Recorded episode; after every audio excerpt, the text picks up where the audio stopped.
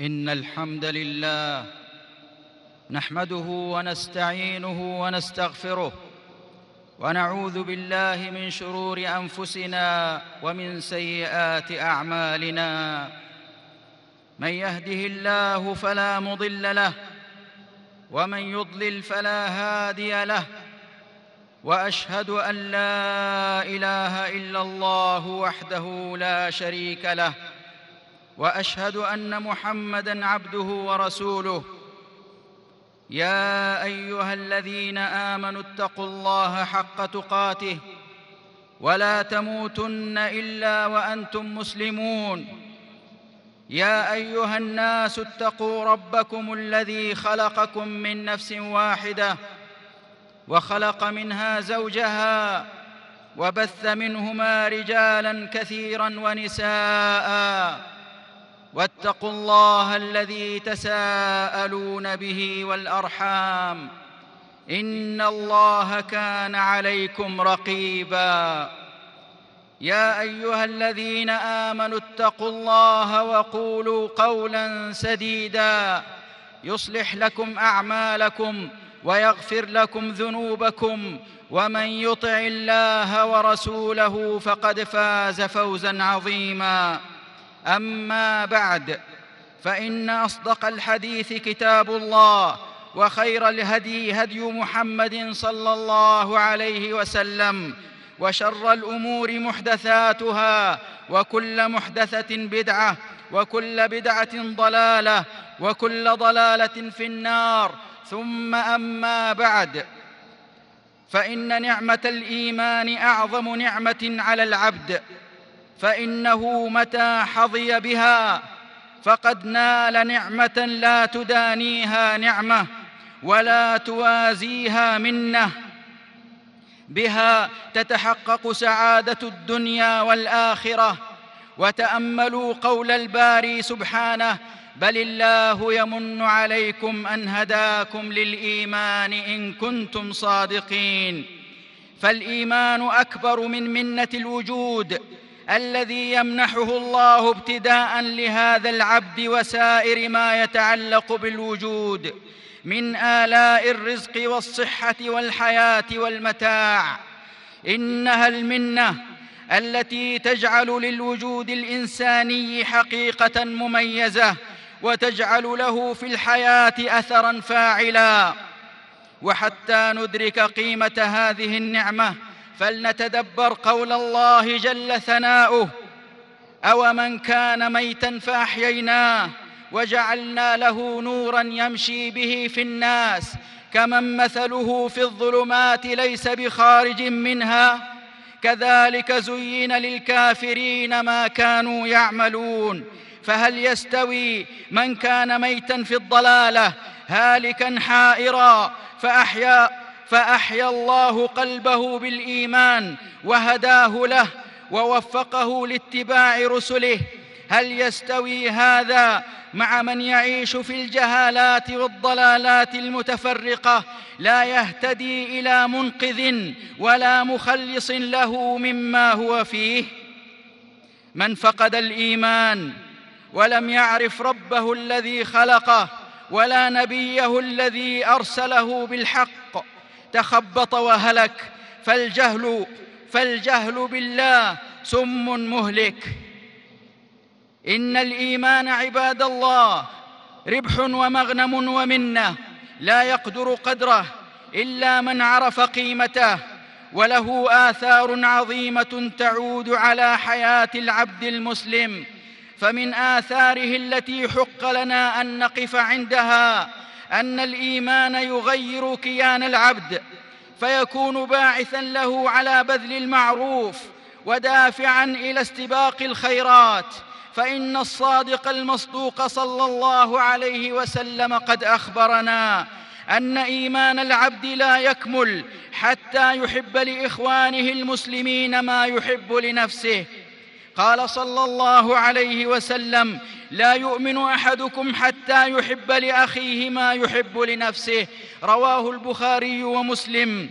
وعند الإمام أحمد بإسناد صحيح والذي نفسي بيده لا يؤمن عبد حتى يحب لأخيه ما يحب لنفسه من الخير.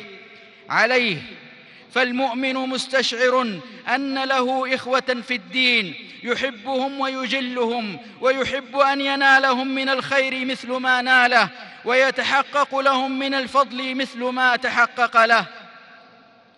والمؤمن يبعثه إيمانه ليكون فاعلا منتجا. فكم يشعر بالسعادة عندما يبذل لله ويأنس بمساعدة غيره وخدمته وتطيب نفسه عندما تفرج كربة أخيه على يديه. وهو حريص أن يكون له سهم في شتى المجالات الخيرة وأن يحظى بنصيب وافر من الأجر وحظ عظيم من الدرجات.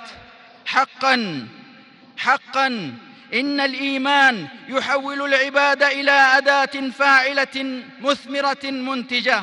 لذا فالمؤمن يحرص مدة بقائه في الدنيا أن يكسب من الحسنات ويجمع من خصال الخير ويزداد قربة من ربه. ولأنه في سباق لا ينتهي حتى الموت فهو يبادر الأعمال الصالحة فهو يبادر بالأعمال الصالحة ويظن بالوقت أن يذهب عليه سدى وبالعمر أن يفنى بلا فائدة. لقد تمثلت تلك القضية بصورة واضحة جلية في واقع خير البرية وسيرة أزكى البشرية. محمد صلى الله عليه وسلم أعلم الناس بالله وأخشاهم له.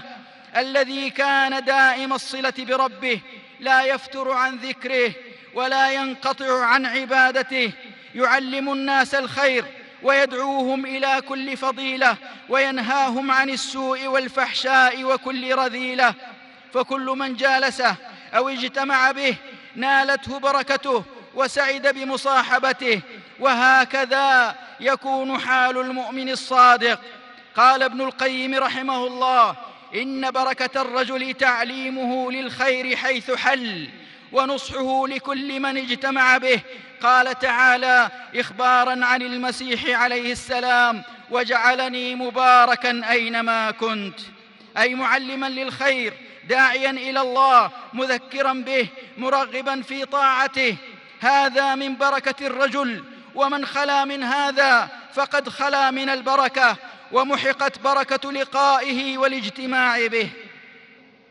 معاشر المسلمين إن قدوتنا الكريم صلى الله عليه وسلم كان لا يألو جهدا في عمل الخير وبذل المعروف ونفع الناس فيعلم هذا ويدعو هذا ويدعو لهذا وينصح لهذا ويعاتب هذا ويشير بالرأي على هذا ويحث على الخير هذا ويحذر من الشر هذا ويسعى في قضاء حاجة هذا ويشفع لهذا ويهدي هذا ويتصدق على هذا ويمازح هذا ويزور هذا ويضيف هذا وينتصف لهذا ويأخذ الحق من هذا وهكذا فلا تجده إلا نفاعا للناس يحب الخير لهم ويحرص على منفعتهم ويحسن إليهم بأنواع الإحسان حتى كان لذلك أثر في بدنه صلى الله عليه وسلم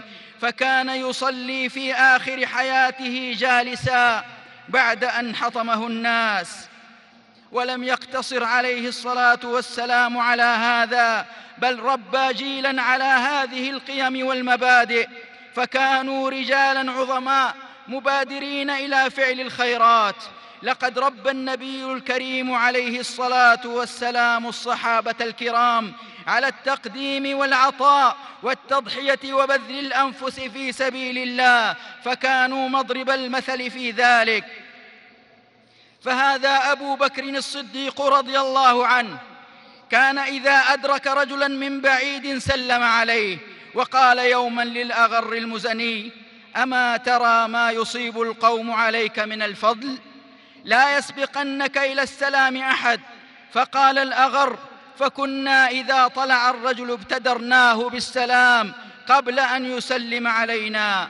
وكيف لا يستبق الصحابة ذلك؟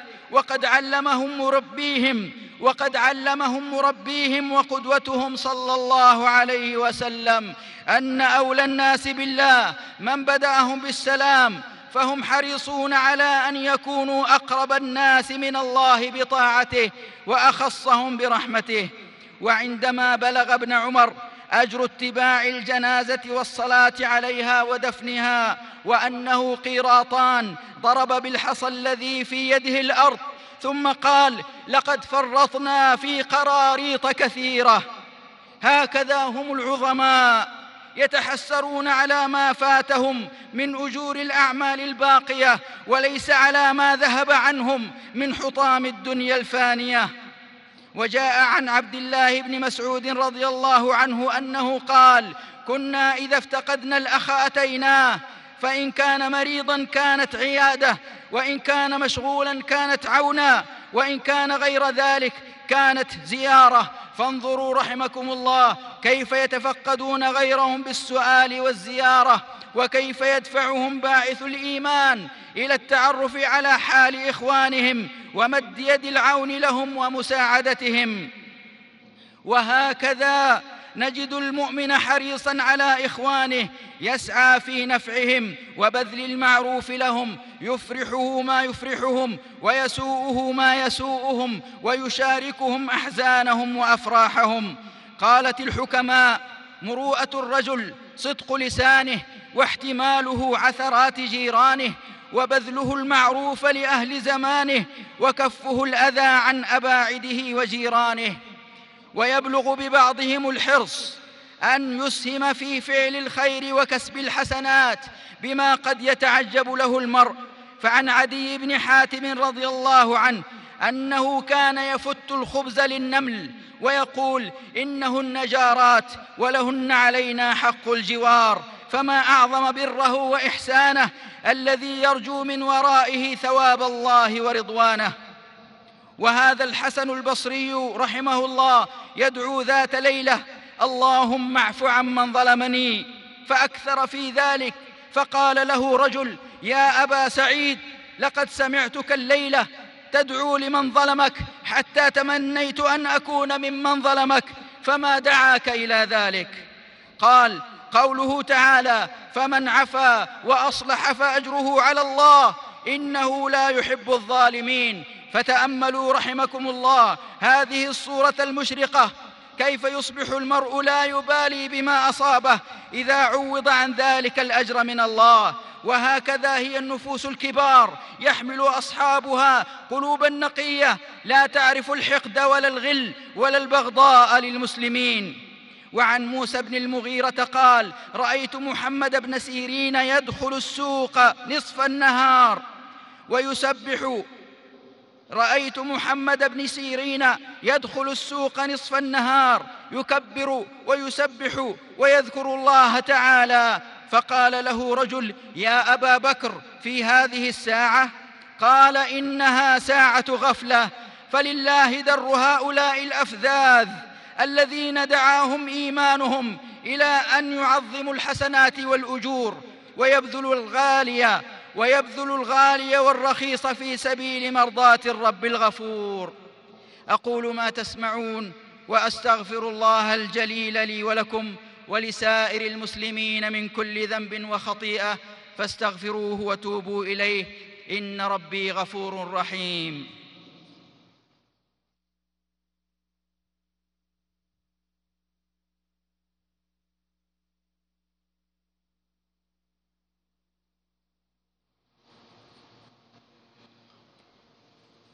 الحمد لله الذي هدانا للإيمان وجعلنا من أمة خير الأنام وكره إلينا الكفر والفسوق والعصيان وأشهد أن لا إله إلا الله وحده لا شريك له الواحد الديان وأشهد أن محمدا عبده ورسوله سيد ولد عدنان خير من صلى وصام وحج البيت الحرام صلى الله عليه وسلم وعلى آله ورضي الله عن الصحابة الكرام ومن تبعهم بإحسان إلى يوم الدين. أما بعد فيا عباد الله إن الإيمان له آثار مشرقة ونتائج حميدة تنعكس على تصورات الأفراد وسلوكهم في الحياة. لذا كان لزاما أن يحرص المرء على تجديد الإيمان وهذا ما أوصى به قدوة الأنام صلى الله عليه وسلم حيث قال إن الإيمان ليخلق في جوف أحدكم كما يخلق الثوب. فاسألوا الله أن يجدد الإيمان في قلوبكم. رواه الطبراني والحاكم بإسناد حسن ما أحوجنا عباد الله أن نحيي معاني الإيمان في قلوبنا ونحرص على أن نكون فاعلين ومؤثرين في واقعنا ومجتمعنا ونسعى جاهدين في إعادة تلك الصور المشرقة لأسلافنا التي تدلنا على ما كان يتحلى به المجتمع المسلم من التعاون والترابط والتكافل الاجتماعي. وأن نستشعر أيضا أن لنا إخوة في الدين يعانون من الظلم والاضطهاد في سبيل الله ويلقون من الأذى والتعذيب من قبل أعداء الدين ما يلقون. وما أحرى المسلم أن يدعو ربه بأن يجعله مباركا أينما كان ويجري الخير على يديه ويجعله ناصحا للعباد امرا بالمعروف ناهيا عن المنكر من مفاتيح الخير ومغاليق الشر. حريصا على نفع الناس وخدمتهم بما يستطيع يخدمهم ويواسيهم بماله وبجهده وبجاهه وبدعائه تاركا اثرا حسنا قبل رحيله ينفعه بعد مماته. فيا أمة الإسلام ويا أتباع محمد صلى الله عليه وسلم اعتصموا بكتاب ربكم وتمسكوا بسنة نبيكم صلى الله عليه وسلم. وذبوا عن شريعته. ابذلوا النصيحة لإخوانكم. قوموا بواجب الأمر بالمعروف والنهي عن المنكر. كونوا غيورين على حرمات الله معظمين لشعائر الله. ادعوا إلى المنهج الحق. ادخلوا في الإسلام بالكلية. لا تتركوا من عراه شيئا. حققوا معنى الإيمان في قلوبكم. احذروا الفتن ودعاة الضلالة والمسالك المنحرفة. احرصوا على جمع الكلمة ووحدة الصف. ناصروا إخوانكم المسلمين في كل مكان. الله الله أن يؤتى الإسلام من قبلكم. كونوا على الجادة استقيموا على شرع الله ولا تتبعوا الهوى. اثبتوا على الدين حتى تلقوا ربكم وأنتم كذلك. ألا وصلوا وسلموا على الهادي البشير والسراج المنير. في يومكم هذا خاصة وفي سائر أيامكم عامة. امتثالا لأمر الله تعالى القائل إن الله وملائكته يصلون على النبي يا أيها الذين آمنوا صلوا عليه وسلموا تسليما اللهم صل على محمد وعلى آل محمد كما صليت على إبراهيم وعلى آل إبراهيم إنك حميد مجيد.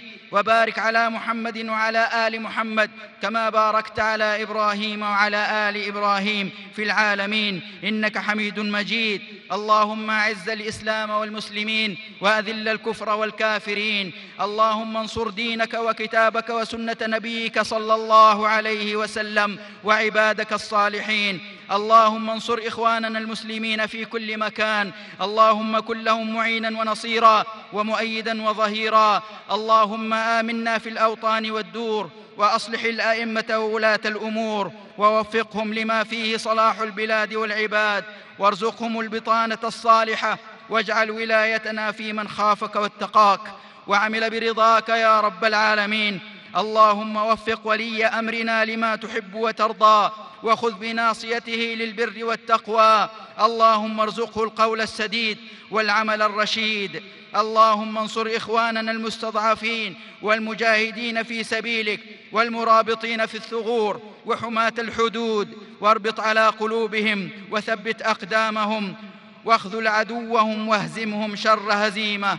اللهم منزل الكتاب ومجري السحاب هازم الأحزاب اهزم أعداء الدين. اللهم منزل الكتاب ومجري السحاب هازم الأحزاب اهزم أعداء الدين وزلزلهم وألق الرعب في قلوبهم وخالف بين كلمتهم واجعل بأسهم بينهم شديدا.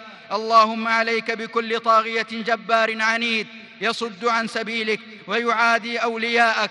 يا قوي يا عزيز اللهم إنا نسألك إيمانا لا يرتد ونعيما لا ينفد ومرافقة محمد صلى الله عليه وسلم في أعلى جنة الخلد. اللهم إنا نعوذ بك من الفتن ما ظهر منها وما بطن. ربنا لا تزغ قلوبنا بعد إذ هديتنا وهب لنا من لدنك رحمة إنك أنت الوهاب.